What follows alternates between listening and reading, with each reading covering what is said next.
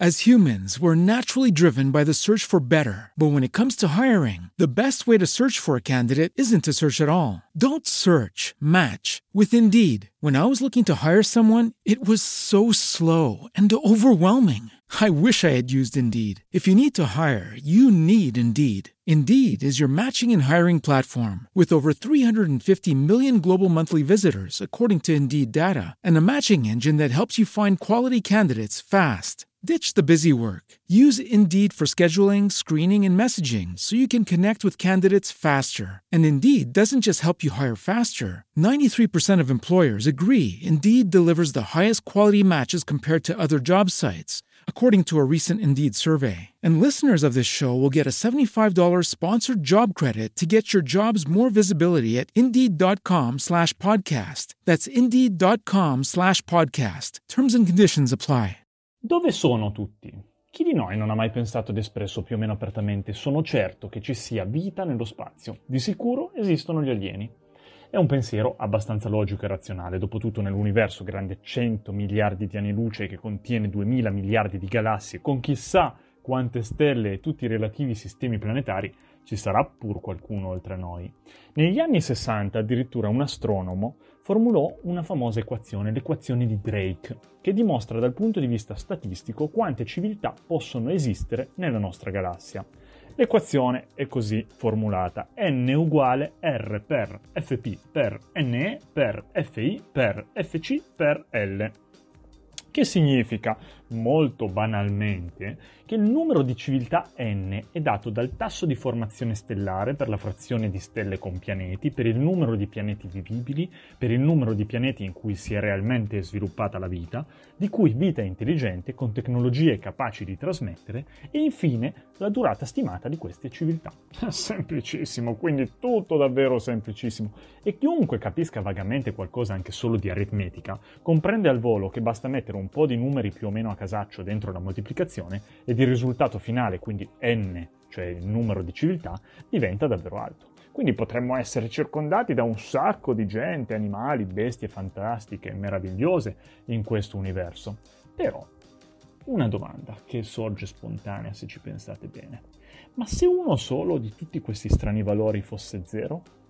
Ci ricordiamo no? che qualunque numero moltiplicato per 0 da 0, anche un numero molto grande, anche tanti numeri moltiplicati tra loro, se poi dopo basta che ci sia un solo 0 e c'è come risultato finale lo 0. Quindi torniamo all'inizio. Dove sono tutti? Possono essere davvero tantissimi là fuori, verissimo, ma per davvero, anche matematicamente e statisticamente, può non esserci proprio nessuno. La NASA ha analizzato e sta studiando ogni giorno migliaia di esopianeti. Gli esopianeti sono i pianeti esterni al Sistema Solare, quindi lontanissimi, girano attorno alla loro stella, per noi è il Sole, loro hanno le loro stelle o anche sistemi binari di stelle o anche quante meraviglie ci sono all'interno dell'universo. Comunque si chiamano esopianeti. Nessuno di essi per ora si è dimostrato non solo con una possibile popolazione, ma addirittura nemmeno in qualche modo abitabile. Potete vedere un'analisi di tutti questi studi della NASA, potete ascoltarle, potete leggerla in un mio articolo precedente, quello sul Sistema Solare, potete trovarlo sul blog di Seva. Ma proseguo la lettura. L'unica porzione di universo abitabile e vivo che conosciamo, ad oggi, esiste in uno spessore di circa 20 km sulla porzione esterna di un pianeta piccolino che ruota attorno ad una stella piccolina, in un braccio laterale di una delle migliaia di milioni di galassie. E pensate un po' quale fortuna incredibile ci è toccata, in quello spessore di 20 km esistiamo proprio noi. La vita nel cosmo, per ora, sappiamo che esiste e prospera solo dai 10.000 metri sopra i livelli del mare terrestre ai 10.000 metri sotto il livello del mare terrestre. In questa buccia sottilissima di un pianetuncolo poco famoso, poco celebre nell'universo, che si chiama Terra. Fine. La vita potrebbe non esistere in nessun altro luogo. E se per caso esistesse, sarebbe sicuramente così lontana da noi che il nostro cervello animale farebbe difficoltà a capirne l'effettiva distanza. Vi ricordo che il pianeta, l'esopianeta più vicino a noi, dista vari anni luce da noi. Significa che una navicella spaziale che viaggia, viaggiasse alla velocità della luce impiegherebbe 4-5 anni per raggiungere tale pianeta. E vi ricordo che alla nostra attuale tecnologia abbiamo dimostrato che nulla può viaggiare alla velocità della luce, ma a velocità decisamente più lente. E quindi una navicella, come potrebbe essere uno shuttle, per arrivare su questo pianeta ad oggi impiegherebbe migliaia di anni. Quindi, qui sulla Terra la vita non solo esiste da milioni di anni e prospera, ma ha modificato e plasmato il pianeta stesso. Dalle falesie continentali al travertino, tutte formate dall'accumulo di alghe, alla pirite che deriva dal solfato prodotto dai batteri, da alcuni batteri, dai giacimenti di petrolio che esistono grazie a milioni di animali morti tanti tanti anni fa, alla muraglia cinese e alla barriera corallina australiane, ben visibili dallo spazio. La vita è nata sulla Terra e ha modificato la Terra, rendendola realmente un unico organismo vivente che qualcuno ha deciso di descrivere con il nome di Gaia. In questo miracolo dell'universo, un bel giorno, nemmeno troppo tempo fa, comparve una scimmia con un cervello molto grosso e pesante, l'Homo sapiens. Quella scimmia, giovane e arrogante, è riuscita in poche migliaia di anni a convincersi fermamente di essere la specie dominatrice di Gaia, con due ferme convinzioni. Uno, siamo i più numerosi, due, siamo i migliori. Adesso Analizziamo per bene questi due elementi. Uno, siamo i più numerosi.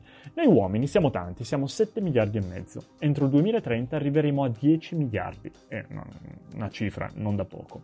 Un numero quindi tutt'altro che male. Ma la Terra, ma sulla Terra esistono 550 gigatoni di massa vivente. Cos'è un gigatone? Un gigatone è un miliardo di tonnellate. Gigatonnellate. Quindi di questi 550 gigatoni di massa ci sono 12 gigatoni di funghi, 450 gigatoni di piante e 2 gigatoni di animali. Tra gli animali, di cui metà del peso è dato dagli insetti, quindi abbiamo un gigatone di insetti e un gigatone di tutto il resto, l'uomo rappresenta 0,06 gigatoni, quindi un decimillesimo del totale della vita. In sostanza siamo davvero una piccola cacca di mosca messa nell'universo sostanzialmente. Secondo punto da analizzare, da analizzare. siamo i migliori. Mm, bene, bene, siamo i migliori perché il nostro cervello ci permette di fare cose che tutti gli altri esseri viventi conosciuti nemmeno immaginano. Verissimo. Ma cosa vuol dire veramente essere migliori? La cosa più rara ed importante nell'universo è la vita, lo abbiamo detto. È un qualcosa di eccezionale, di strabiliante la vita, è rarissima. Quindi essere migliori significa essere quelli che vivono in modo eccellente e magari più a lungo. Una farfalla, per esempio, è stupenda e colorata, vola leggera di fiore in fiore, ma vive una giornata. Chi di noi pensa sia migliore? Non è forse meglio una tartaruga che magari arriva a vivere cent'anni tranquilla e rilassata, si fa i suoi cent'anni, magari non saltella di fiore in fiore, anzi cammina piuttosto piano, però sono cent'anni. Chi di voi sceglierebbe la farfalla? Ditemi. Quindi se la vita prendesse forma e corpo e diventasse per esempio nella nostra immaginazione una signora anziana, un po' sdentata e rugosa, con la voce dolce, lo sguardo pieno di amore, e un nipotino con un gelato, andasse, un gelato in mano andasse a chiederle: Nonna Vita, cosa vuol dire essere migliore? Lei forse risponderebbe, risponderebbe semplicemente: Il migliore è colui che vive meglio. E il signor Darwin diede la sua interpretazione a questa frase, a questo pensiero, sostenendo, sostenendo che l'organismo migliore è il più adatto a sopravvivere. Ci sono piante che esistono da 350 milioni di anni, il ginkgo biloba cinese per esempio, o animali che esistono da 16 milioni di anni, sempre uguali a se stessi, lo squalo bianco. Ora, chiedete ora a qualunque persona di oggi, chiunque dei vostri amici, pensate anche a voi stessi, siamo tutti quanti convinti di essere la razza migliore. Ma tu che mi stai ascoltando, come vedi l'umanità tra 100.000 anni? Solo 100.000. Vi ricordo che la nostra storia è di 3-4 mila anni la storia dell'uomo scritta e conosciuta. Prima non si sa bene cosa succedesse. Ora immaginiamoci tra 100.000 anni, che cosa, cosa vedi? E ricordo, gli squali 16 milioni di anni, la pianta il ginkgo biloba 350 milioni. Noi tra 100.000 anni, boh, io ho le idee molto confuse di cosa saremo se ci saremo. La risposta comune di tutti noi fa capire quanto realmente pensiamo di essere migliori. Non lo siamo, non possiamo esserli. E ora leggo un, un trascritto, un, uno spezzato del, della Nazione delle piante di Stefano Mancuso, che è un libro fantastico, fenomenale, che mi ha illuminato e mi ha tenuto compagnia durante la quarantena che mi ha ispirato questo articolo. Questo è un pezzo che ho preso da varie, varie parti di un capitolo del, del libro. Possiamo essere ambientalisti, fricchettoni, verdi, mistici, materialisti, religiosi, atei, anarchici, ma su una cosa siamo tutti d'accordo. Siamo migliori di scimmie, mucche, felci, albicocchi, funghi e batteri. Grazie al nostro possente encefalo non abbiamo forse dipinto la Cappella Sistina, scolpito la Venere di Milo, ideato la teoria della re- relatività, scritto la Divina Commedia, costruito le piramidi e ragionato sulla nostra esistenza. Quale altro essere vivente sarebbe in grado di fare qualcosa di simile? Il nostro grande cervello, di cui siamo così orgogliosi, è stato in grado di produrre, oltre alla Divina Commedia, anche una serie di innumerevoli pericoli che in qualunque momento potrebbero spazzarci via dal pianeta. Così le scimmie, le mucche, le felci, gli albicocchi, i batteri, le muffe continueranno ad, est- ad estinguersi soltanto in coincidenza di catastrofi apocalittiche, mentre noi rischiamo in ogni momento di scomparire. E se svanissimo domani, tra mille o centomila anni, in altri centomila anni, cosa rimarrebbe poi della Cappella Sistina, della Venere di Milo, della teoria della relatività, delle piramidi e di tutti i nostri ragionamenti sull'esistenza? Ebbene, rimarrebbe nulla. Torno a un mio pensiero conclusivo. Siamo immensamente fortunati, non mi stancherò mai di ripeterlo e pensarlo, viviamo nell'unica bolla di vita conosciuta. Tentiamo e sforziamoci di scegliere tutte le nostre azioni basandoci su questa enorme consapevolezza.